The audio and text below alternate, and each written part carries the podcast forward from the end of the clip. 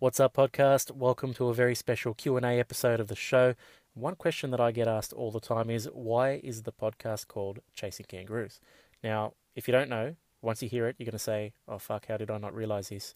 Now, our goal is to shine a light on the international side of rugby league, uh, some of the competitions that you will not hear virtually anywhere else, uh, the nations that play the greatest game of all, and those nations who are chasing the world champions, the Australian Kangaroos. Get it? Chasing Kangaroos, the world champs, Australia.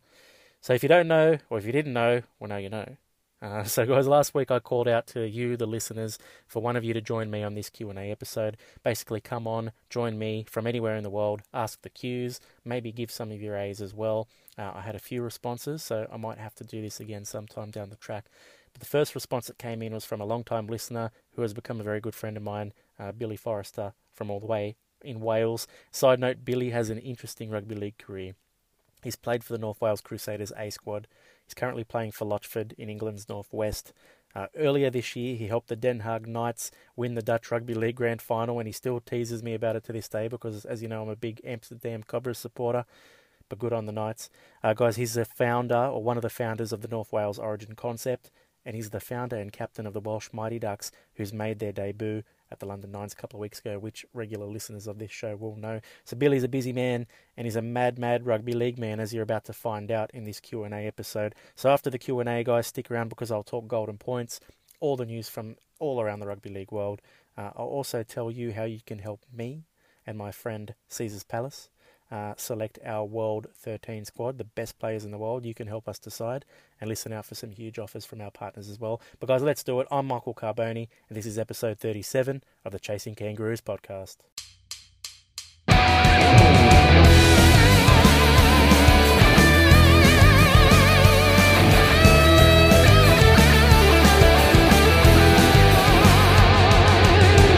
You're listening to Chasing Kangaroos, the rugby league podcast for fans who are passionate about seeing the game played in more places.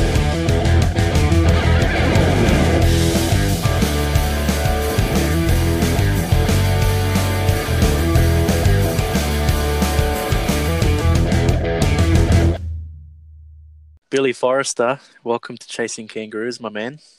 Thanks for having me, Paul. Buddy, uh, you've been you've been listening for a while, and we we talk a fair bit. I, th- I think we talk every day. My wife uh, is probably a bit annoyed with you, but you know we talk every day on the social media channels. But uh, mate, how how I've never asked you this question, but how did you find the show? How did you f- discover us? Um, that's probably that's probably quite a good question to be honest. Um, I can't really remember. I think uh, when I obviously I, I do the social media for North Wales Origin, and then um, I went through a stage of just try you know trying to gain followers and try and get as much uh, of Origin across as I can. And I think I discovered you on Instagram, and then I'd never really listened to a podcast before, believe it or not. And I thought, you know, I'll give it a try, and then that was it. I was hooked. I was thinking around episode 16 then, and I went back and listened to every single one of them. I love it. I, I remember, thanks, man. I remember you met, when you started messaging me. You said, "Look, I just discovered the podcast today. I've, I've listened to the first three, and then you just started messaging every day, like up to this. Can't believe what's happening in Greece, and it just kept happening until you caught up, and then." And then here we are today. But man, I didn't realize that you were just using me for likes at first. You just wanted the like back.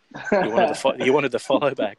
But, but man, that's all good. Hey, got I gave everyone uh, in our intro tonight. I sort of gave everyone a bit of a bit of your history and what you're all about. So we don't need to do that. But we've got Oh, cool. heaps of que- we've got heaps of questions, man. You want to get into them? What do you want to ask first? Right, so um, my I'm going to start with my question first because Yeah, cool. I've only I've only thought of one, but um, I think we have discussed this topic before actually. So Yeah. my question is, uh, we all love expansion. Obviously, that's why we listen to the show. Um, but where do where does the North American dream become its own thing? So you've got Toronto, you've got New York, you've got Ottawa. They're all coming into the English system. When does it become its own its own dream? And where Well, does that leave England when it Yeah. does? I don't know. Like I can't answer when, so like an exact year or anything like that. But I think it needs to be part of the planning from the get go. So as soon as Toronto gets into Super League next year, which I believe they will, there needs to be a plan in place for for the other guys to come through and for them to eventually break away into their own conference. And we need to be careful that it doesn't hurt the the Super League in any way. It doesn't hurt the English sides or the French sides that are there. That in fact it it, it helps it helps that. So whether that means you have a North American Super League and your your European Super League, um, maybe have a couple of conferences in Europe eventually. Who knows? But but I, I think eventually it just becomes a stronger worldwide sort of sort of Super League in a way. Uh, so your North American sides will just be playing each other. Your English sides will be playing each other, and maybe they have like a bit of a Challenge Cup um, or, or, a World Club Challenge, sorry, at the end of the year or something like that. But I think that needs to be sort of in place, and we need to be working towards that from the get go. Do I think they're gonna plan towards something like that? I don't think they they sort of thought it through. To be honest with you, I think it's all short term at the moment. Yeah. But I certainly hope so, man. What are your thoughts? See, I, I've got mixed thoughts on this because the way they've structured the, the leagues now, where it's um, promotion and relegation, and if you if you went back to licensing in yeah. England, the way it could work would be perfect for America in the sense yeah. where they could create their own American Super League, like you say, which would probably not be to the standard. No disrespect to them, they've, they've got the athletes, but the actual quality of rugby probably wouldn't be there. It'll take time, yeah you could get you the likes of Ottawa to stay in League One, New York to stay in Championship, and then your Toronto to stay in Super League, and then that is your your literal like actual to the top. Yeah, it's interesting, man. It's funny what you said about promotion relegation, like because I don't want to go too far off the question, but I I think it actually hurts the Super League more than it helps. And I, I, I, don't know what your thoughts are. You're obviously a lot closer to the action over there in Wales, but I know that in English sport or in UK based sport, that, that is just a normal thing. But I just see it being such a major issue, and I think it needs to change eventually. Like there needs to be some licensing, but yeah, not sure what you think about that one, man. But mate, why don't we? Uh, yeah, I the... think. Um, sorry, yeah, no, I was just going to jump in on that. I think it's so easy in um, in rugby league, it's so easy to get out of a contract. Like you see the way that uh, Australians come over to Super League, and all they've got to say is they're homesick and they're out of a contract now. So yeah, the um, the way it works over here is it's so easy to get out of a contract that uh, relegation can literally ruin a club. Like it'll be interesting to see how Rochdale bounce back from going down to League One. Yeah, uh, whether what, they try and recruit uh, local lads or lads who have been off from Championship or what. It'll be interesting to see. That. And what happens to the London Broncos? Because it's looking likely that they're going to go down now. So they've had one year at the top. They've impressed everyone, but but who cares? Because it doesn't matter anymore. Like it just it seems a little bit ridiculous to me. But um, yeah, I'm not in charge over there, unfortunately. I think the one thing there I'm most interested to see is uh, how Toulouse develop over the winter, and yeah. then how they match up to what London will be like. If they don't go up, uh, that's assuming so they go up, I suppose. Yeah, you never know. So we, we're saying the Wolfpack will go up, but uh, of course, no, nothing's a lock. We saw what happened last year. And what else did we have? We had heaps of questions. What else do you want to ask? All right, so I'll I'll go with uh, Clint Beavis. This question. Yep. He says, uh, with the excitement of Greece and Serbia being able to make the World Cup, what main heritage players uh, could they call on? So who who would they be looking to draft in to bolster the squad for the World Cup? And uh, could uh, either of them assemble a side such as Lebanon in 2017? That's a good question. I think a lot of people would be asking that one. The, sh- the short answer, so I'll, I'll, answer the last bit first. I don't think they'd be as good as Lebanon 2017. So that, that side had Robbie Farah, Michael Lichaa, Tim Mannah, Mitchell oh, Moses, Alex Ford. Yeah, it, it was basically an NRL side, um, and it was almost a full heritage side. Um, so that was a stacked team. They did really well. I don't wouldn't expect if Greece or Serbia, well, one of Greece or Serbia at least will make the World Cup. I wouldn't expect them to be as stacked as that Lebanon side. If you look at Serbia, you know, obviously they've got the Trbojevic brothers. They're going to be playing for Australia. They'll be playing for the Kangaroos. How, how good would that be if they deferred them and went to Serbia? It would be incredible, but look, it won't happen. It just won't. It simply won't. They're too good. Uh, they've got Ben Trbojevic, their younger brother. He's playing SG ball for Manly, so that's a possibility. Oh, uh, Nick Cotric, I think there's a good chance he could be playing for Australia as well, but if not, he's a, he's an option. And Tom Opacic, I think he's probably the only option out of all of those uh, Serbian heritage players that are sort of there at the moment, and you never know who'll pop up in the next couple of years. Uh, for Greece, it's a little bit different. So they've had Peter Mamoutsoulas, who played, he's an under 19s player for South Sydney Rabbitohs. He played over there, helped them defeat Norway. So who knows where he will be in 2021. I think he'd be a chance to keep rep- representing Greece. And they've had a couple of guys come up for the for the Sharks and the Bulldogs uh, this year, play a couple of NRL games. But to be honest, there's no one sort of of note just yet. But those guys will help. Um, but yeah, to, really, they're not going to be as strong as that Lebanon 2017 side, I don't think. But but it will be good to see some domestic players in the mix for those two sides, those two nations. Yeah, I agree. I think uh, that option of the, the third Trbojevic brother, I think that would be quite cool to see if, if they somehow met in the in the competition. Mate, it'll ended up playing against each other. That would be absolutely insane it'll be like mate against mate, but like more of a family rivalry. There was a, there was an opportunity this year, and it didn't actually end up happening. But two of the Sims brothers could have been playing State of Origin against each other. Would have been a little bit like that. But um, yeah, but it'll be look really either way. It's going to be exciting to see either or both Serbia and Greece at 2021. That's for sure. Yeah, it's great for expansion. It's great for for the um, pathway through. I think uh, on that one as well. I think Greece have got quite a few players, and I don't know if it's Super League, but Championship and League One. There's a few uh, heritage players knocking around. They got they got Stefanos Bastas in who plays for Doncaster in League One. He's not a her- heritage player. He was actually born in Greece. He played for the um, the Rhodes Knights, and he's doing really well. So they've got guys at that level. Uh, they can be competitive. You know, they can be competitive at that sort of third tier, maybe. Um, so yeah, definitely some guys to call on. Right, shall we move on then? What else we got, man? Yeah, keep it going. We have the Sunshine Coast Falcons Weekly yep. says, "What is the best reserve grade comp in the world?" I think the Sunshine Coast Falcons Weekly wants me to say the Intrust Super Cup, the Queensland Cup, and I probably agree. So it's a combination of Queensland Cup and the Canterbury Cup in New South Wales, and I think we decided every year on Grand Final Day, on NRL Grand Final Day, we have like our Super Bowl between the, the winners of the Queensland Cup and the New South Wales Cup to decide who is the best in that sort of reserve grade. Uh, I, I don't think the championship sort of holds up to, to these competitions. I don't know if you disagree, Billy. What do you think of the championship, man? Uh, I think obviously in, in England it's all going to get restructured now next year with the reserves coming in. But the natural progression of the way that the Australian system works, where players just keep moving up into that next cup level, next cup level.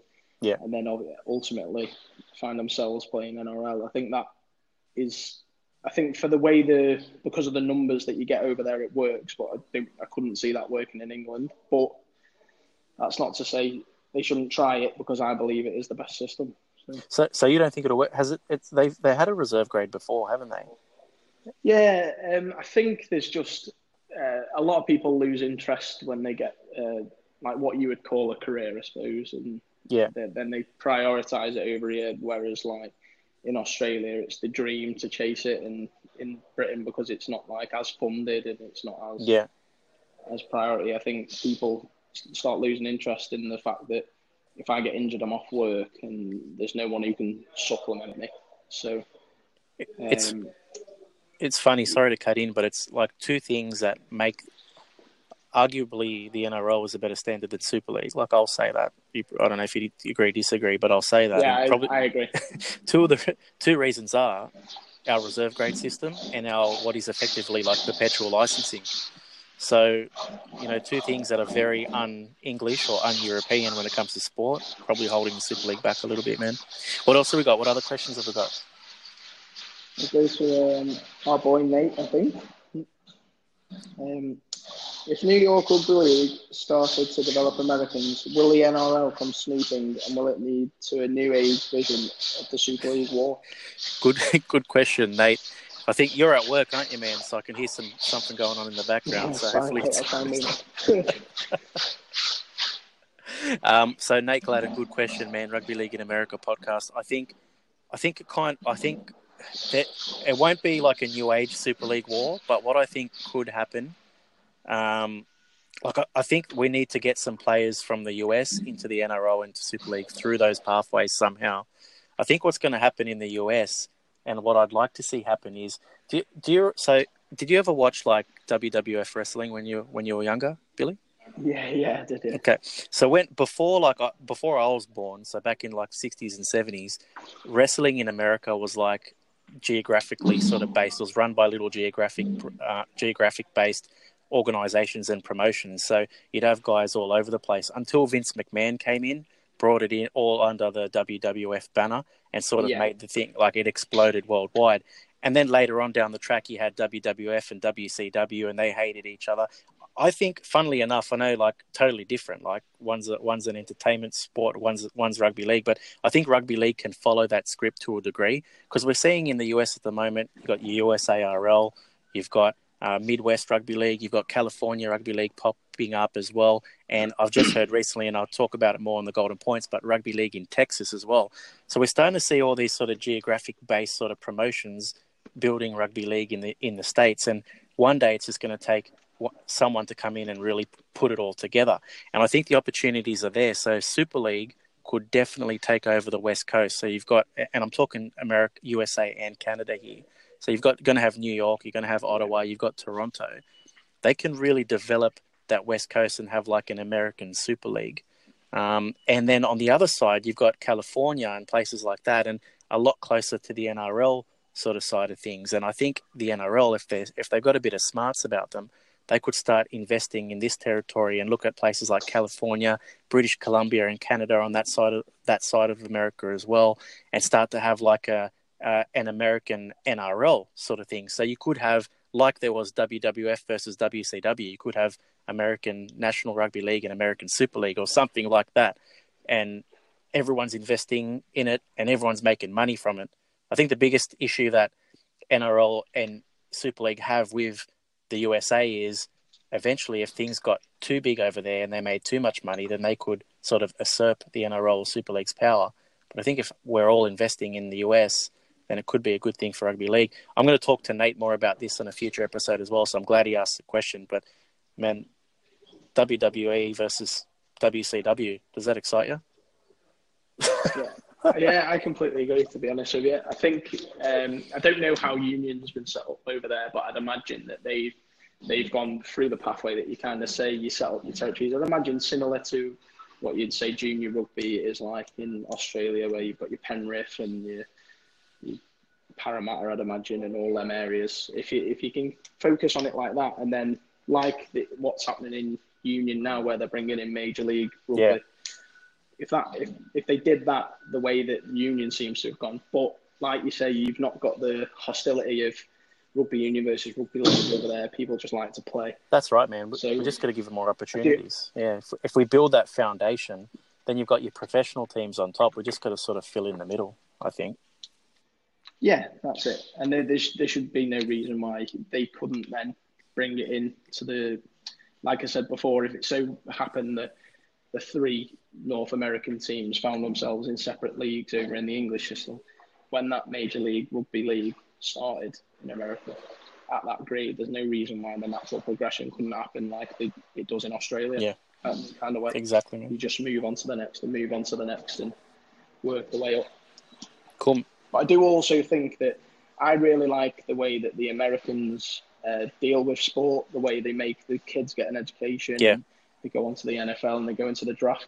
Maybe not so intense with rugby league, but if they, if I think that should be the way that every sport deals with uh, the way they bring their products to, up to standard. The the Americans know what they're doing, and we could learn a lot. I think, especially even the way they market the game. I think we've got a lot to learn. And uh, yeah, uh, it's definitely an area that if you're an international rugby league fan, you look at America, you look at the USA uh, very closely, and something to get excited about. I think. This episode of Chasing Kangaroos is brought to you by rugbyleaguecoach.com.au, your elite rugby league coach online. My name is Lee Addison, and this is a tip for all you coaches out there. Dangle carrots in front of your players at all times. Set them realistic challenges. Set your players' expectations and congratulate them when they meet them, and then set them something slightly higher. This and other similar tips can be found on our website, which is your coaching textbook for the 21st century. Send an email now to admin at rugbyleaguecoach.com.au with the words Chasing Kangaroos in the title to get your special listener 50% discount offer. Let us know if you're a coach, a player, or an S&C coach and tell us a little bit about yourself and we will get you online. Daniel John says, should OzTag be affiliated with the NRL in the same way touch football? Do you know? Do you know what OzTag is? You guys have? You guys wouldn't have OzTag. I uh, I know of OzTag. I don't. I can't say I know it inside out, but I know of OzTag. So I think it's similar to Tag Rugby. So you guys have Tag Rugby over there. So you've got like the little Velcro Yeah, tags yeah. that you pull off, and it's it's kind of like touch football, but it's it's because it because it's not as simple as simple as touching uh, in defence. You sort of have to rip off these tags. There's a lot more footwork, a lot more ball play. The actual style of play and the Yeah. skills involved are much more rugby league like than touch football, which is just run and dump, run and dump, run and dump, go as fast as you can. So I think I think um, I think OzTag should be aligned with the NRL. I think it will be. I think there are discussions in place from what I hear in the background, and I think we will see a partnership happening soon. And I think it, I think it's going to be great because personally, like I've played OzTag before, it's more fun to play, more fun to watch. Uh, the skills are more closely aligned. Yeah, I think it's definitely the way to go. It always it always looks so competitive. When I've seen it, it looks so competitive and clean cut lines as well, like everywhere, because they don't want to be anywhere near. It's anyone. crazy, man. Like the line running, the ball play, you can kick as well, so you can't put up big bombs and things like that. But definitely, all the rugby league skills are there, and, and you know, guys like uh, Shaun Johnson, Benji Marshall, guys like that, you're going to get sort of more of that caliber of player. Like you can even use it as a junior development tool. A lot of the smaller guys that don't Yeah. want to play against, you know, big blokes like yourself, Billy, or they get a bit scared by some of the big Polynesian boys coming through then uh, they could sort of develop their skills at OzTag level, and then once they get a little bit more confident, put on a little bit more size and muscle, then they can they can get into tackle rugby league. Yeah, definitely. Like you said, I think over here they start uh, tackling at I'm going to say Yeah. six, could be seven, but um, the the kids who aren't just just aren't ready for that. That's perfect for really to run a, if you run it alongside uh, like a youth tackle team, I suppose. Yeah, you could keep say. more kids in the game. and then once they're ready to, to go in, they're ready, aren't they? Even if not, they, they could be ready. They, people, I find that clubs run off people that just like being around the club. And some kids like that, they might never be ready to tackle, but they'd be involved in the sport and included. Yeah, and you could certainly play for a lot longer as well. Like I've, I've seen guys that are 40, 50 playing OzTag because there's not as much contact, so it's a lot of fun. Dane Clark from Clarky's NRL column. He says, "What does the Chasing Kangaroos podcast look in ten years' time?" I think I'll take lead on this one. Yeah, tell I me, think, what do you want it to look like Mm, as a listener? I think it's going to be we're, we're gonna we're gonna combine forces. and that then going to be called the the Chasing Mighty Ducks podcast because the Mighty Ducks will have took over Crusaders license by then, and we'll be flying. We'll be in Super League, Um, and then it'll be it'll it'll be more like the Howling Hour than it will Chasing I am Kangaroos. glad. Uh, I'm glad you said that because I know it sounds. it's out. we joke about it. We've joked about this before, like buying the lot the well uh, the North Wales Crusaders license and and rebranding them the North Wales Mighty Ducks and getting them to Super League and things like that. We've joked about that, and but but I've started the podcast to eventually be able to do cool shit like that. And, and what I mean is, I haven't I haven't been sort of I haven't really expressed this on the show or in public before, but the reason I started the show was obviously to help spread the word about International Rugby League and hashtag grow the game. But the best way to do that is, you know, to grow an audience and and eventually be able to help financially. So the whole purpose of growing an audience, and I'm very patient. Like it might take me ten years to grow a really good audience, but to be able to monetize that, and I don't mean like charging people to listen. I'll never charge people to listen to the show,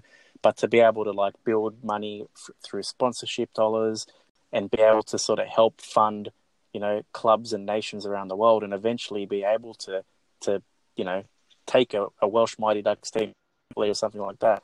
That's what I want to do. And in ten years' time, we joke about it, but you know, I really want to help grow the game, man. And that's why it's important that our listeners, you know, share rate, review, subscribe, tell their friends, like get the word out there, grow, grow. Let's grow our listenership, and um, yeah, let's get the the Welsh Mighty Ducks to Super League, Billy. Well, we'll we'll start with the Cabra Nines first, I think. but in a couple of years' time, I'll hit you up for some better when, when we're ready. No worries, man. Well, we'll we'll get back. The Chasing Kangaroos logo will be on the Welsh Mighty Ducks jersey once again. Don't worry about that. That'd be incredible. We'll change the logo to incorporate the kangaroo. A duck chasing a kangaroo. Oh man, yeah, with the B. Don't forget the B. Love it. Right, so Aussie Sporting Memes says, "How long until international rugby league surpasses state of origin?" Ah, fuck, that's a good question. I get, I'm not Nostradamus, so I don't know. It will happen eventually. It will happen organically, but I think like we we need to get out of this like it's international rugby league or origin sort of mindset. So they need to work together, and I think they can.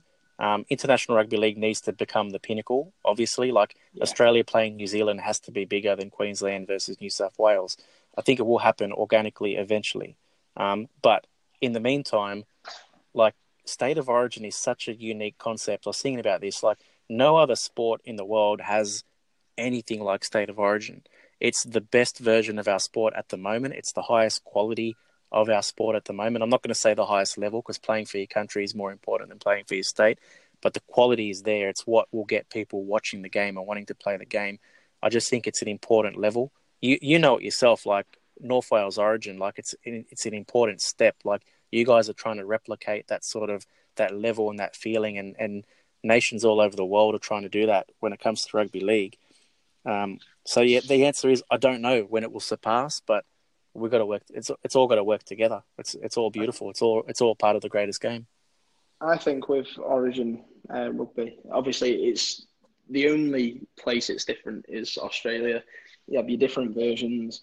You have Malta doing the expats and the residents, and you have like North Wales Origin. We play in a three-way series, and I think the end goal of all them Origin uh, setups in every other country is to make that jump to the highest level you can play. So Yeah. Whereas in Australia, it's seen as the, the greatest game you could say at the moment, and it's the, it's the best version of rugby league there, there is in the world, which it, I have no doubt it is at the moment. Like you say, for the quality, they never actually talk about how Origin will benefit the players to get into Australia. They always just select an Australia squad after. They don't really like say, "Oh, he's uh, Cook's had a good three tests. He's, he's got to be sure for the Australian jersey. They never actually promote the the country after and the international They- side after. I feel from where I am. yeah. I don't know whether they do that in Australian, but No, you're right. They don't. And the thing is, they used to. So Origin used to be about picking an Australian side, and certainly when it was just the state sort of state versus state matches before the state of origin concept. Um, there used to be like this progression. I remember as a kid, like it was about you'd play New South Wales Rugby League at the time, so was you you'd play for your club, and if you did well in New South Wales, you'd play City Country, and if you did well for that, you'd play State of Origin, and if you did well for that, you'd play for the Kangaroos, and that sort of died in the arse a little bit because the the standard of NRL became better than City Country standard, uh, believe it or not, and yeah, you know, in, the international game sort of fell by the wayside a little bit, but Origin kept getting stronger and stronger. So it's sort of become less about Kangaroos jerseys and more about state versus state, mate versus mate. I think that'll change. I think that's going to change soon. The Oceania Cup, um, we'll, we'll see to that for sure. Like the guys that are putting on this Tongan jersey, uh, they're making sure of that as well. And we really need New Zealand and England to step up and, and chase those kangaroos down because if they can do that, and if we can get if we can get New Zealand up there and England up there, then it'll be good, man. But but I agree with you. Like Origin needs to be about that kangaroos jersey at the end of it. Yeah, I, I agree as well. And um, with the way they've brought uh, Great Britain back out now, I kind of I kind of feel let down by the Great Britain side. Um, Yeah. at the moment because there's only um, they've, they've only selected two players that were in actually English, which is annoying um, from my perspective. Yeah, But, um, yeah, please. So, uh, yeah, so that's uh, that's annoyed me a bit. Uh, but the I think I'm more annoyed at the fact that if they had, so they've they've made a 28 man squad, I think. If they'd have just selected yeah. 29, sorry, if they'd have um, made that 32 and included two players from Scotland, two players from Wales, two players from Ireland in whatever concept you want, I think that's majorly important for the the development in that country. So then they can go back and say like, look, Regan Grace is a part of. He never played, but he could then have a, an influence on the Dragon Arts system in Wales. He could come down and do, do a bit of coaching, and then that transfers down into the Origin setup because they take it back. And I think it's all the way it goes down. In, like the way it goes up in the Australian system, the learning still comes down in every country. And it's, Yeah, good point. That's uh, that for me is took the shine off Great Britain, which obviously takes the shine off rugby league for me personally.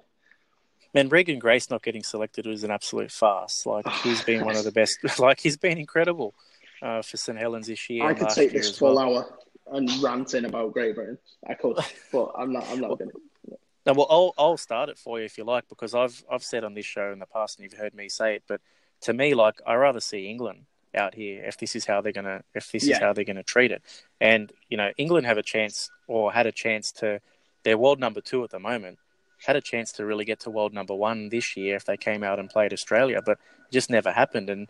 And because England aren't playing, if, if New Zealand beat Australia this year, then they'll all jump into world number two because there's no English side sort of playing. But look, it's it's it's it's pretty much just England rebranded, and I think they had an opportunity. I mean, they've got they've got um, who have they? They've got a couple of guys from from Ireland and Wales, but just not enough, man. And most of them are heritage, I believe. So Yeah. The, Anyway. the thing with that as well with the Irish players, uh, they might have played in the World Cup. So Joe Philbin's been included, and rightly so. He's been phenomenal for uh, Warrington this year. He's really come on.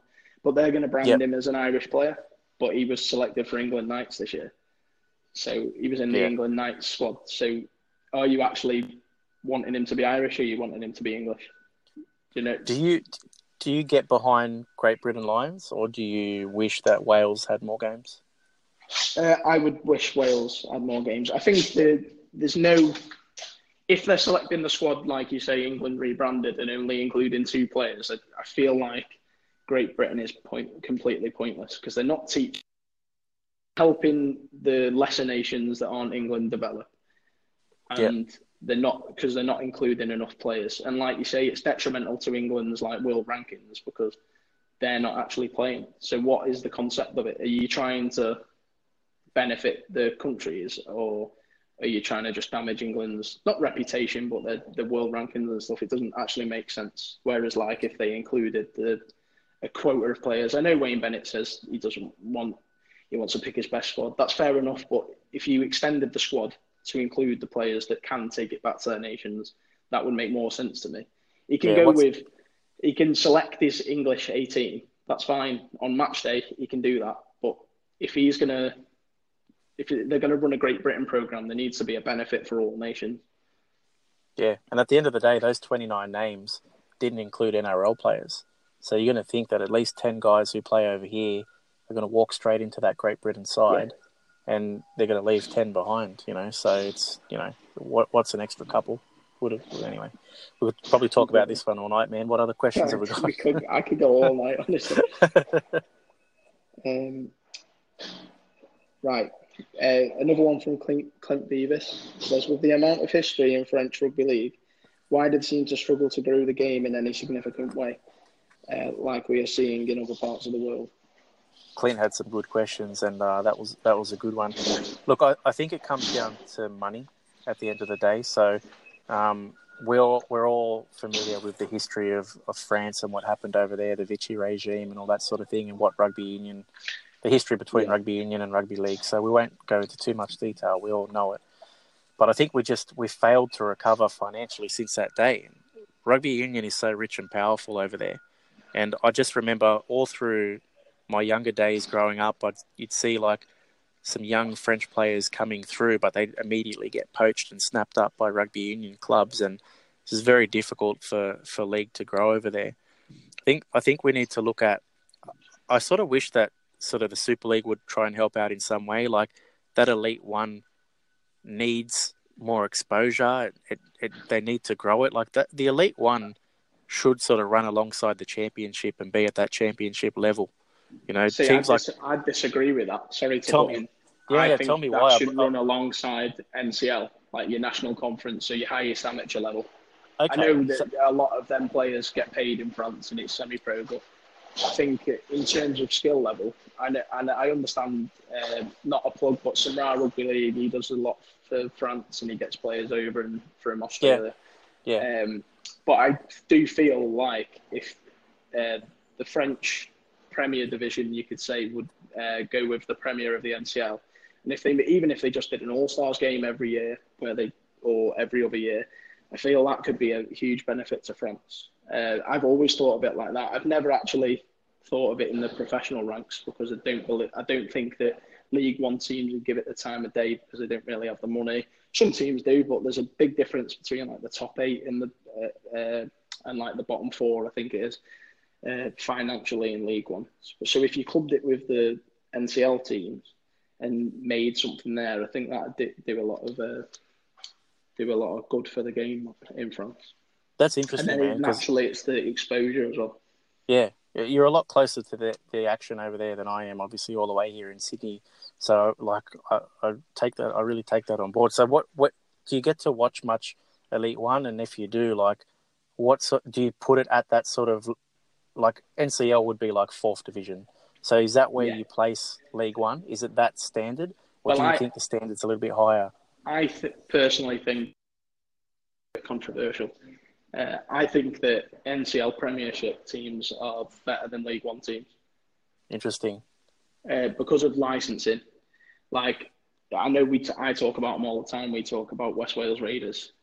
Uh, someone like Fatoif, I used to play at Fatoif. I never made the first grade, but um, their first team would probably, in your terms, shellac West Wales Raiders. Yeah. They're full. They're full of ex Super League players, ex League One, ex Championship, and they they're not interested in playing professional. They want to play at their home club where they used to play. It's round the corner. They've all got careers, but you see them. They beat uh, Fat Awif beat North Wales Crusaders in the Challenge Cup this year. Yeah. And I think that that shows, and that's that. I don't think that's a one-off either.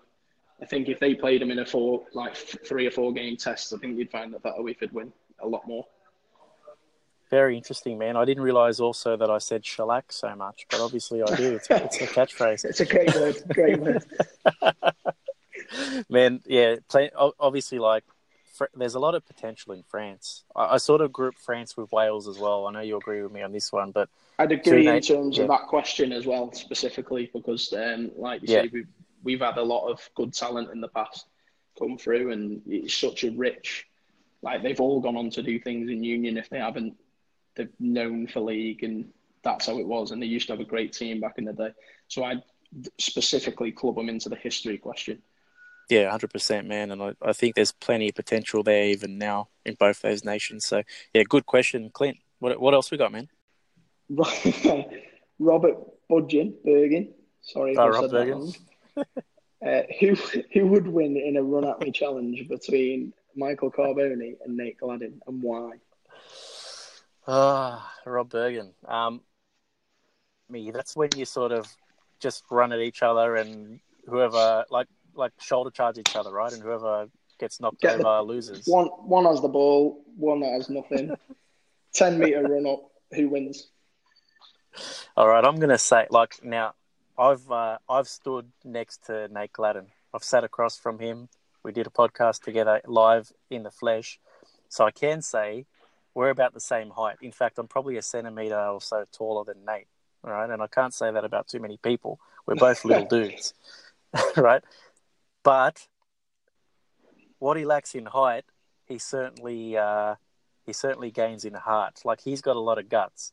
He's probably a lot faster than me, and he probably, if we had a, if he knew that we are going to have a run at me challenge, he would work out for three months leading up to that challenge and really train and prepare for it. Whereas I'd probably sit on the couch, play with my kids, and eat some pizza. So I think Nate would have much more passion, drive, and determination.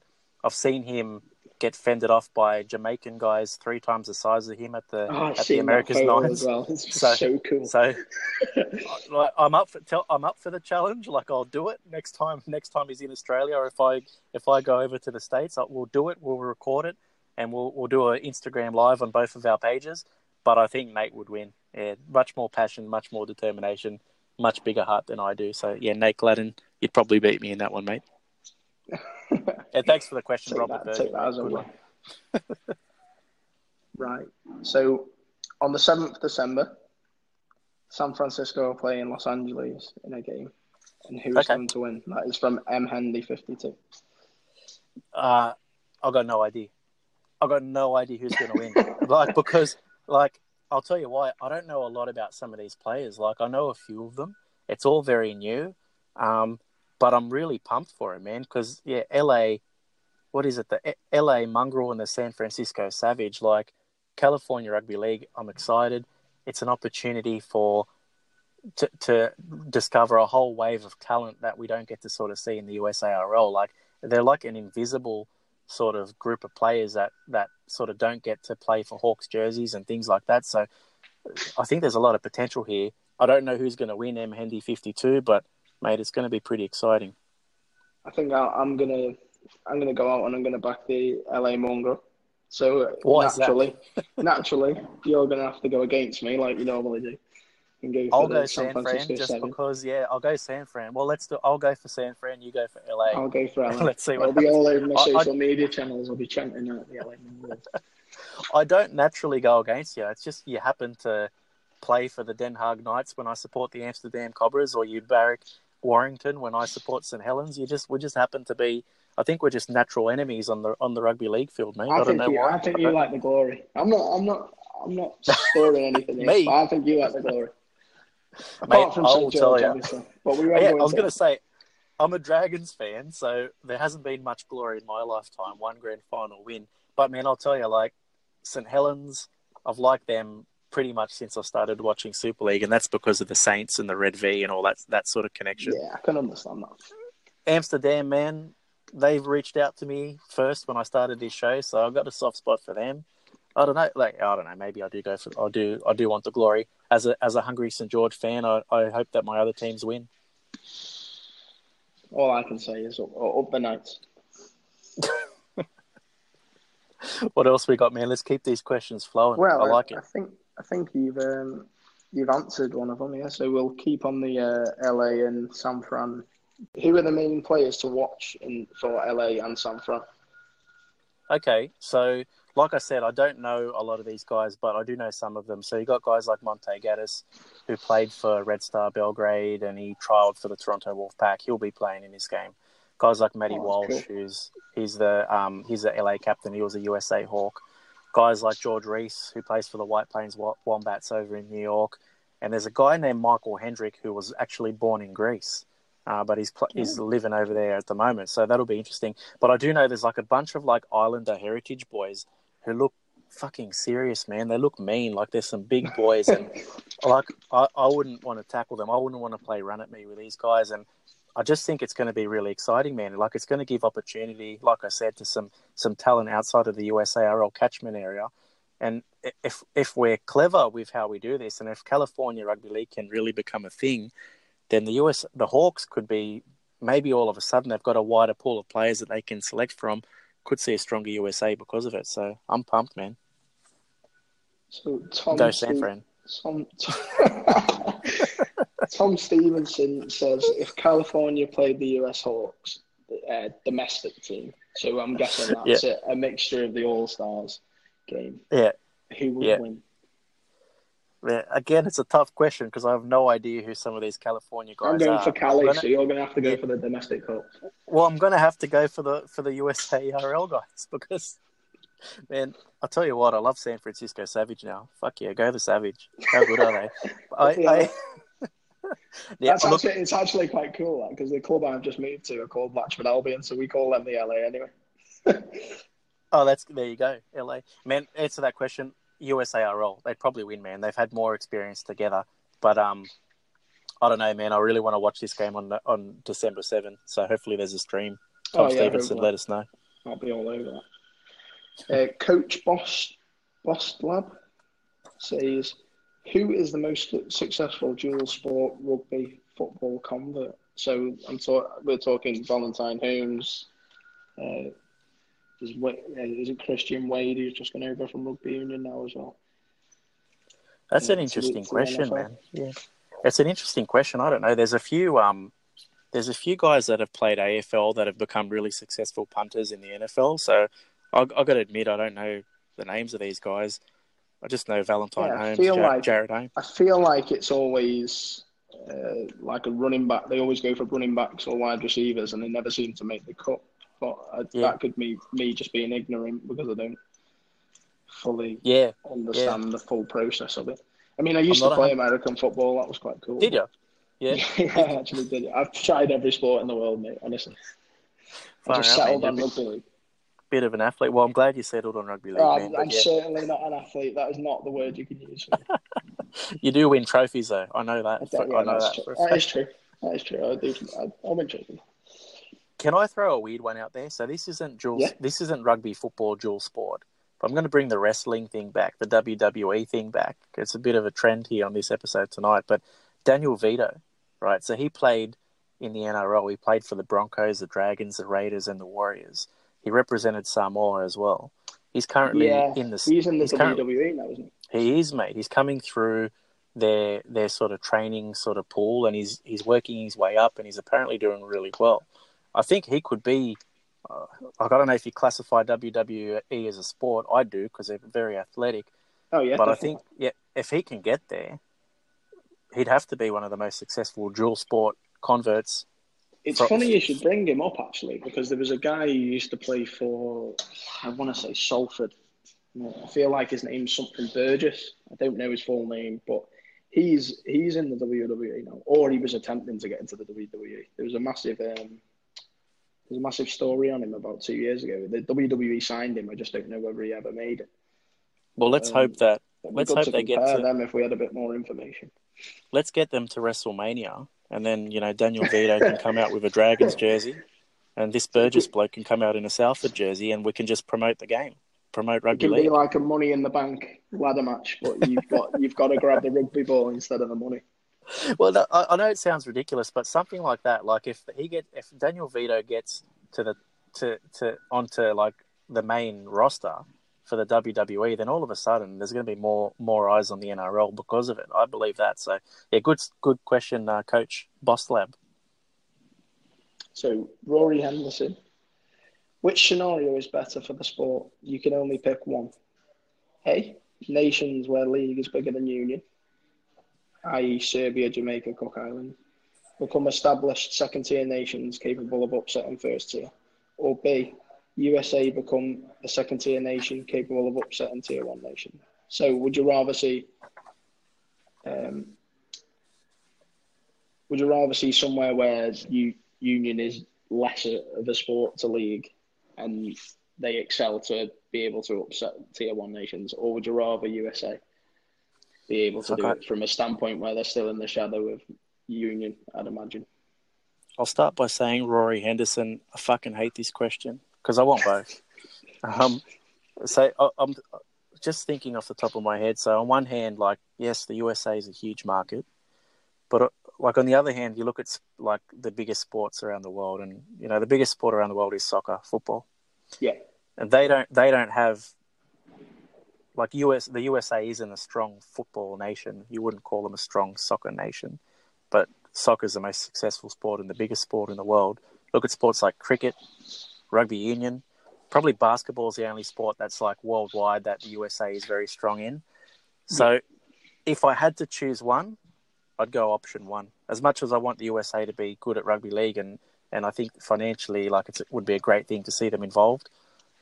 If you put a gun to my head, Rory Henderson, I'm going to say option one.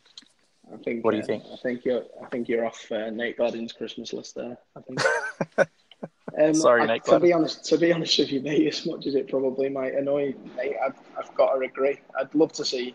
I know um, we rave Jamaica a lot, um, and rightly so because they, they are, do seem appear to be doing everything right. Yeah. But same with Serbia. I like I like love seeing Serbia grip. Um, Yeah. We had a little conversation about that the other day where we, we talked about the money, and obviously Colin last week touched on that as well. I'd just like to see a bit more money thrown about in other European countries because I think that Balkan Super League could be uh, really something. I'm glad you're Develop- listening, man. Like you're, you, Right. I'm glad, I'm glad you're up to date. You listened to the episode with Colin last week, one of my favorites, and yeah, you're, you're up to date, man. That's good. Yeah, we, more more money in these nations. I think that's that's that's definite. What was the question again? Rory Henderson. Terrible question. Uh, would What- you, would you rather sit? oh, do you want? No, you I know the I know the que- I know the question. Right. Shall we move Oh, on? have we got? Um, Yeah, let's move on. Bernard Fizz says the Daily Telegraph have reported that Channel Nine are pushing for one Sydney team to be axed in favour of a second Brisbane team. I know you. li- I know you like this question, so I'll go on to it. Will this happen, and is it the right move? Mate, I'm going to ask for your opinion first, like as an outsider looking in. I don't know if you watch a lot of NRL, but what are your thoughts? Have you heard about this? I have heard about it, and I do believe that Brisbane should have a, a second team. Um, would I axe a team? I don't know enough about attendances and money generating, and I don't know enough to decide whether to strip a Sydney team of its rights. However, I do Yeah. believe in Brisbane bringing another team. Um, Yeah. So that's I, I don't know whether I can answer that, but I do. I, I, I think it's unfair to strip a, an area of its fan base for unless it's very warranted. Yeah, I I, I agree. Brisbane needs a second team. I know they've had the they've had the South Queensland Crushers before. That didn't work, but you could argue that it didn't work because the Broncos sort of killed them off and the Super League war killed them off. Um, I think they deserve a team. I don't think a Sydney team should be axed, but I think if a Sydney team had the balls to make a move, make a financial move, and say move to a bigger city, then it would be a long in the long term a great move for them. But to answer the question, really, uh, Channel Nine pushing for one Sydney team to be axed in favour of a second Brisbane team. Channel Nine could push all they want. At the end of the day, it's got nothing to do with Channel Nine. With an, it may they they may have nothing to do with the next TV deal. Like Channel Ten could swoop in, offer more money, steal the rights. A different different time slots could even be packaged up and sold off separately by the NRL. I'm not saying these things will happen, but what I am saying is I think the NRL are in control. I think the like the, the NRL product is very important to Channel Nine, and the NRL should be dictating the terms. They should be making the decision on what happens next. And personally, I'd like to see maybe 18 teams bring in Brisbane, bring in Perth, and and see Yeah. what happens. That'd be great. I don't know enough about the NRL. I'll try and watch it as much as I can, but I don't know enough to make a judgment on that. So it sounds good to me. Thanks, Ben. We've got Arnoldo Tello, which uh, again, sorry if I've pronounced that wrong. That's all right. You're on chasing team- kangaroos. That's your speciality, isn't it? That's right. Um, does having a national team full of heritage players help the growth of the game in their countries? That's a good question, right? So on the surface, like, no. On the surface, you want to have domestic players representing, but on the other side of things, like, I really think it depends on what level or what stage of development they're at. So we'll bring Lebanon back in as an example, but the Lebanon Lebanon domestic competition, I know they're in dire straits at the moment, or they're having their, their struggles at the moment. But the Lebanese domestic competition started because of success that they had at a World Cup which essentially was an Australian team of Lebanese descent.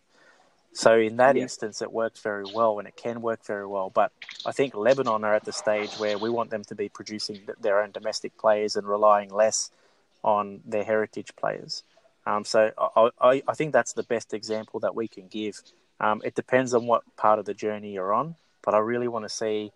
I don't know. I think the quotas need to change as well. Like the current, the current, um, the World Cup qualifiers this year, the quote, the the heritage quota is like 15 players from that squad, so it doesn't leave a lot of room for domestic players. Yeah, I'd kind of like to see that quota even out a little bit, maybe eight, eight, her- eight heritage max, or at least half it. You know, so well, yeah, I, I, I think so. Anyway, what are your thoughts? I'd uh, I'd say I have quite a strong opinion on that, to be honest, because although Wales is seems at the thick of it, they are actually uh, full of heritage players, uh, and I do believe that that restricts the development of the nation more. Maybe not so much in a in a country that's far away from uh, the heartlands. So North Wales is not far from uh, what you'd say is like North West England, uh, and that's where your true pathways come in. And I, I think more than anything, it hinders uh, the the processes because uh, this might be this might be a bit strong and out there, but I believe that they. I don't know whether they do, but if Wales were to acquire a couple of English players, I'd imagine they'd spend more money on paying them English players than they would putting it into the uh, like leagues. But that might just be a a bit of a anomaly of a of a system because we're so close. So say someone like Jamaica, it looks like it works with Jamaica, and they can take it back. Whereas like in in Wales, it seems like it, it hinders, and I think it doesn't have to hinder because if you got them heritage players young enough and use the database properly and stuff, you could file them into your the likes of your North Wales Origins and your Southeast and Southwest, and then once they come up through them pathways and stuff, you, you're then taking their knowledge of the game back. Yeah. Yeah, and, and, I think necessarily after like Origins, like six training sessions, six games, something like that. Like it doesn't. They've only got to give twelve days a year up to be involved in that. It's a good point, man. I'm glad you mentioned Jamaica too, because obviously they've gotten to their first World Cup off the back of heritage players. Like their their side that beat the US in in the America's Cup in 2018 had a lot of heritage players in it that had been together and that had built up towards that moment. And without that, you know, we wouldn't have had this explosion that's going on in Jamaica for rugby league. And they're doing but they're doing the right things because now they're starting to develop those domestic players and when when Jamaica um, come over and play the England Knights later this year, you know, Romeo Monteith has said that they're going to try and mix in some domestic players in, in with those heritage guys to learn the craft and build the future, the future reggae warriors. So I think they're doing it right, and I, I kind of think that's the way to go. Man, I, interesting. I, I also think, sorry. No, no, sorry. you go. Just to touch on that, I do think, like you mentioned, uh, Romeo Monteith there, he's always actively involved in whatever happens with the heritage and whatever happens back at home. I think that's vitally important because if you then say, like, if you go off and get a coach for a heritage team who has no heritage or does not live in that country or whatever, I feel like that hinders more than anything as well because if even if the coach wasn't as good as the players in terms of um, thought process or skills or you know uh, thingy, when them heritage players come in, so go back to Jamaica, yeah, Ashton Goldings, uh, he'll be able to teach the coach, which is what the beauty of rugby league is. Mm. So the, them, the heritage players, I do think, I think the way that Jamaica deal with it is better than the way other countries deal with it. Yeah, definitely. And I think it, it, it there's a there's not a fine line, but I think it doesn't always have to be team rules players. It can be players benefits team instead of you. You have to think outside the box of it rather than be like, oh well, we can get like for example, oh we can get Wayne Bennett in. Yeah, but why? Yeah, yeah. Eh, teach teach someone from your country to be Wayne Wayne Bennett. I will say The more that. opinions he hears and the more systems he learns, the more the better he'll get. I will say on that, if Wayne Bennett isn't coaching England, they don't make that World Cup grand final and lose to the Kangaroos by six. They they don't even get there. I, I think he's. yeah, that's fair enough. yeah. That, that was an example. Yeah, yeah, yeah. But I, um, yeah, I get what you're saying. But yeah, I know what you're saying. Like Wayne should have an assistant who is English, who he who he can bring along to sort of fill his position when he's done. Kind of like what he did with Stephen Kearney when he was coaching New Zealand or helping out New Zealand when they won 20, in Yeah. 2013. So yeah, definitely, man. What what do you think? So, question without notice, but when we're talking rugby league in Wales, wh- what level do you think Wales is at with all their heritage players, and what level do you think they are at with all sort of Welsh born or domestic players. So I'd count like Regan Grace as a, I wouldn't say he's heritage even though he plays in England. That's, that's a very tough one because I couldn't tell you fully who is heritage and who is not. Yeah. I know that a lot of the, if you were to put your uh, full squad together, I know that uh, there's a large chunk of them that are heritage. Um, I would say we would still gain qualification to the World Cup, but we would do it by the skin of our teeth. Yeah. And I think it would be interesting if you put us in. So, so let's say we only used we used no heritage players, and then we uh, lost to Ireland in that qualification game, and now we're back in the pool. So Ireland play is it Italy and someone? Italy and Spain.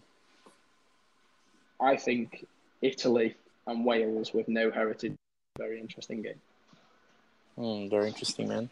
Um, it's just funny, man. Wales, I, I, know it's something we could talk about all night, and your lunch break is probably almost over. But I remember a bloke called Keiron Cunningham, who, when I first started watching St Helens back in the day, was probably one of my favourite players in the world. And he, uh, I, I thought big things were happening for Wales off the back of him, but sort of hasn't hasn't transpired in that way. But hopefully, there's some more Keiron Cunninghams coming through the system over in Wales, man. I think uh, a lot of the again maybe controversial. I think a lot of heritage players, maybe not for the the not lesser nations, but the ones that are still developing properly. Like you tend once you get to like a tier two nation, heritage players are all about money. So yeah, it's not so much like say Greece. I know um, I can name, but I think it's Robert Tulu. Tula. Um, oh yep, yep. He's a Australian, used to play for Australian students. He's, you know, he's, he's made a good account of himself. He's always available for Greece, always. And that's not about money. That's about wanting to be there. Whereas yeah. once you get to that next tier up, it's all about how much can they pay me. Yeah, it's interesting, man. It's it's probably true, but yeah, to answer the question again, like I think it's down to circumstance. So, what else have we got, man? Your lunch break must almost be over. I feel yeah, feel well, sorry um, for your boss we can we can we can wrap up on this one if you like because it, okay. it's actually the perfect one to wrap up on. Actually, so, I know what you're going to ask. Go for it. Paul Mack says, "Who is Ngawati and why do you fucking hate him?" I knew you were going to ask that one last. Um, so I'm going to start by saying I don't hate him. Okay, I don't hate Quinn Ngawati. Quinn Ngawati is who it is. Quinn is a Canadian-born former Toronto Wolfpack squad member and if you listen back, if you if you've listened to the podcast from the beginning, or you've listened to episode one, uh, we spoke on that episode about how Quinn basically left the Wolfpack, defected uh, because he wasn't getting in, getting any game of the Wolfpack. Just wasn't quite that level. But only 19 years of age, so could have got there, you know, with a little bit of nurturing, but probably wasn't was was didn't think he, he was getting enough game time. So we talked about that and how we wish he was back in the game, or we hope he comes back one day and my co-host uh, at the at the very beginning, one of my co-hosts, Charlie, he ended the episode. We said, "Okay, thanks for listening, guys. We'll see you next time." And he says, "And fuck you, Ngawati," and that just became the sign-off. And sort of, I've tried, I've, I've, I've thought about changing it in the past, but people have said, "No, you got to keep it." And I think it makes for a good little story too. So I don't hate you, Quinn Ngawati. If you're listening, come on the show one day if you like. If you're listening, mate, but um, don't hate you. But come back come back one day. But yeah, fuck you, Ngawati. That's our saying. I'm not going to change it. right, and that, that concludes the uh, questions, I believe. I will say I'll edit it towards the end, mate. Thank you for coming on, but I'll edit it towards the end because I'm obviously going to do my golden points now. Uh, that you can go back to work. I'll do my golden points. I'll wrap the show up.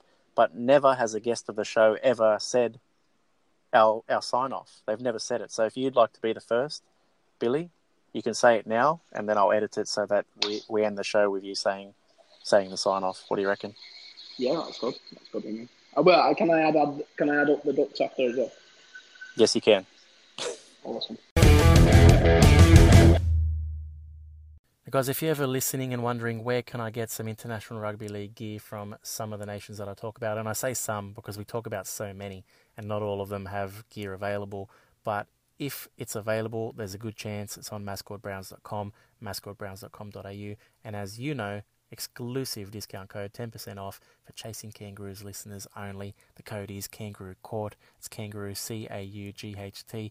Use it at checkout, mascordbrownz.com, mascordbrownz.com.au. Uh, support the people who support International Rugby League guys and get yourself some really cool International Rugby League gear that no one else will have. Guys, thank you to everyone who submitted questions. And if we didn't get to your question, I'm really sorry. Uh, blame Billy though, because he picked his favourites. So look, I had nothing to do with it. I'm just answering them.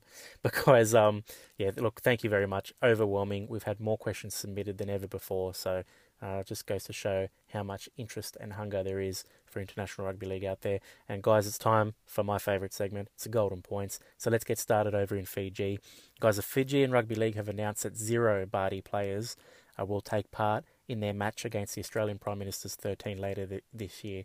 Instead, local domestic players will take centre stage, and what an opportunity it is for some of these guys to test themselves against players who are amongst the best in the world, let's be honest. Now, I'm sure a few scouts and managers will be watching closely. I think this is a great move. Um, I'm just really keen to let these local domestic Fijians get on the main stage. We're going to see more and more of these guys filter through to the NRL. It means Fiji is going to be stronger and stronger. They're going to be T1 very soon. They'll be the next nation to be T1, Mark my words. Uh, they'll be beating the likes of Tonga in no time, and this is where it begins. So great move. Congratulations to Fiji Rugby League. Great move, guys. I applaud it. Golden Point over to Nicaragua. And uh, the first ever rugby league game was played in the Central American nation last weekend. It was the ULUA rugby side. They defeated uh, Chinandega Vol- Volcano 24 points to 14. Now, these are two of the four former rugby union clubs who have made the switch to rugby league uh, over there in Nicaragua. And I've been asked a question uh, bef- earlier this week as well. Are these guys playing both rugby union and rugby league? Uh, or have they switched? As I understand it, they have made the switch completely. Uh, so unhappy with the rugby union administration over there. They've made the switch. Little bit of a schism. Reminds me very much of 1895 and 1908. It's happening 2019 in Nicaragua. So we'll watch this space very closely. But congratulations to those guys. Little bit of footage up on our Instagram and Facebook pages as well if you're keen to check that out guys, Golden Point and staying in the Latin nations. So Latino Nines, just a reminder that the Latino Nines are on this Saturday, September 7 at Hillier Oval in Liverpool. Now that's Liverpool in Sydney, guys, so not Northern England. So if you're from England, don't head on to, if there's a Hillier Oval, don't head there. There won't be anything going on, or no Latino Nines. Anyway, guys, Pool A will feature previous champions Chile, they'll feature El Salvador and Nicaragua, uh, and Group B will include Brazil, Peru, and Uruguay. So really exciting times. Try and get out there if you can. There'll be plenty of food, entertainment, some good rugby league as well if you're out Liverpool way this Saturday. Golden Point, guys, over to the US of A. September 7 is also the date for the USARL All Stars match in Tampa. So, this is essentially the USA's version of State of Origin, as the best Americans from the Northern Conference will take on the best from the South. Uh, the boys are playing for Hawks jerseys in the Downer Nines World Cup later this year, and also to pull on those jerseys against the Cook Islands in the all important World Cup qualifier in November. Uh, the South have never lost an All Stars game in the history of this uh, of this concept, but I'm back in the North. I think the North are going to win their first one this time off the back of the Brooklyn Kings grand final victory a couple a week and a half ago. Uh, go the North. All right, Golden Point, Canada. And speaking of origin style matchups, the British Columbia Bulldogs were too strong for the Alberta Broncos. They won the Battle of the West, uh, 44 points to 20. In the women's match, much closer, it was 26 all, and that was the British Columbia Storm up against the Alberta Broncos as well. Uh, congratulations to all involved, especially British Columbia um, Bulldogs, the men winning that one quite convincingly. Congratulations to Josh Knight and the team over there. Guys, Josh Knight, uh, recently I had a chat to him, episode 32. It's called We Love You Ngawati. Uh, and recently, uh, Josh, if you're listening, it is our most listened to episode of Chasing Kangaroos ever. So just just just happened last week. So awesome work. If you haven't listened yet, go back, find out what all the fuss is about. Very popular episode, uh, episode 32 Josh Knight. Guys, Golden Point over to Russia. We spoke about it last week, them pulling out of the World Cup, but the rebuilding has commenced over in the Russian Rugby League. So the club championship is back with reports that the Vereya Bears have defeated the Moscow Trees 54 to 26. Uh, do we have a new favourite team name? The Trees. Go the Trees. I don't. I think that's unique. I've never heard that one before. Moscow Trees. Love it. Guys, Golden Point, Great Britain. So Wayne Bennett has announced his Great Britain Lions squad, the training squad anyway, 29 man training squad. Uh, I'm very shocked. Welsh winger Regan Grace, big omission in my opinion. I think he's been one of the best over in the Super League all year. Uh, not sure why he's not there. Uh, the 29 squad included Aussie born Scottish international Lachlan Coote and Australian born Blake Austin as well. Uh, a lot of controversy over there, but I think they deserve it. Guys, this squad excludes NRL based players who will be named later on. So, yeah, it'll be interesting to see what happens. And look, it can change. So, Regan Grace hopefully might find his way there. Really hope he does anyway. Um, guys, Golden Point, Euro 19. So, the Ukraine are the eighth and last nation to qualify for the Euro 19s Championship in Lignano in Italy for 2020 after defeating the Turkish under 19 side 24 to 0. Golden Point over in New Zealand, and the Howick Hornets have upset the Mount Albert Lions 22 to 18 in the SAS Fox Memorial Shield. Uh, what a great comeback by the Hornets! They trailed 14-4 at half time, ended up winning the chocolates. Great job, guys. Guys, Golden Point over in Lebanon, another grand final. So the prototype uh, 2019 season is over. The Tripoli Kings are the champs. They defeated the Beirut Wolves 18 points to nil at the Olympic Stadium in Tripoli. So a little bit of backstory. Obviously, we know there's quite a schism over there in Lebanon. Uh, three clubs involved in this prototype competition. They played each other once, then they played a grand final. Hoping to have a bigger competition next year with a few more clubs involved. Uh, they should be sort of back to normal. But of course, we've still got some clubs on the outer over there. Uh, hopefully, they can patch it up. But there's some really good clubs and some really good players that aren't involved here, uh, and you know could be just as strong. So yeah, hopefully, fingers crossed, Lebanon can sort some things out in the next year. But yeah, let's watch this space, and we'll try and keep you posted and give you a very fair and unbiased assessment of the situation as we go.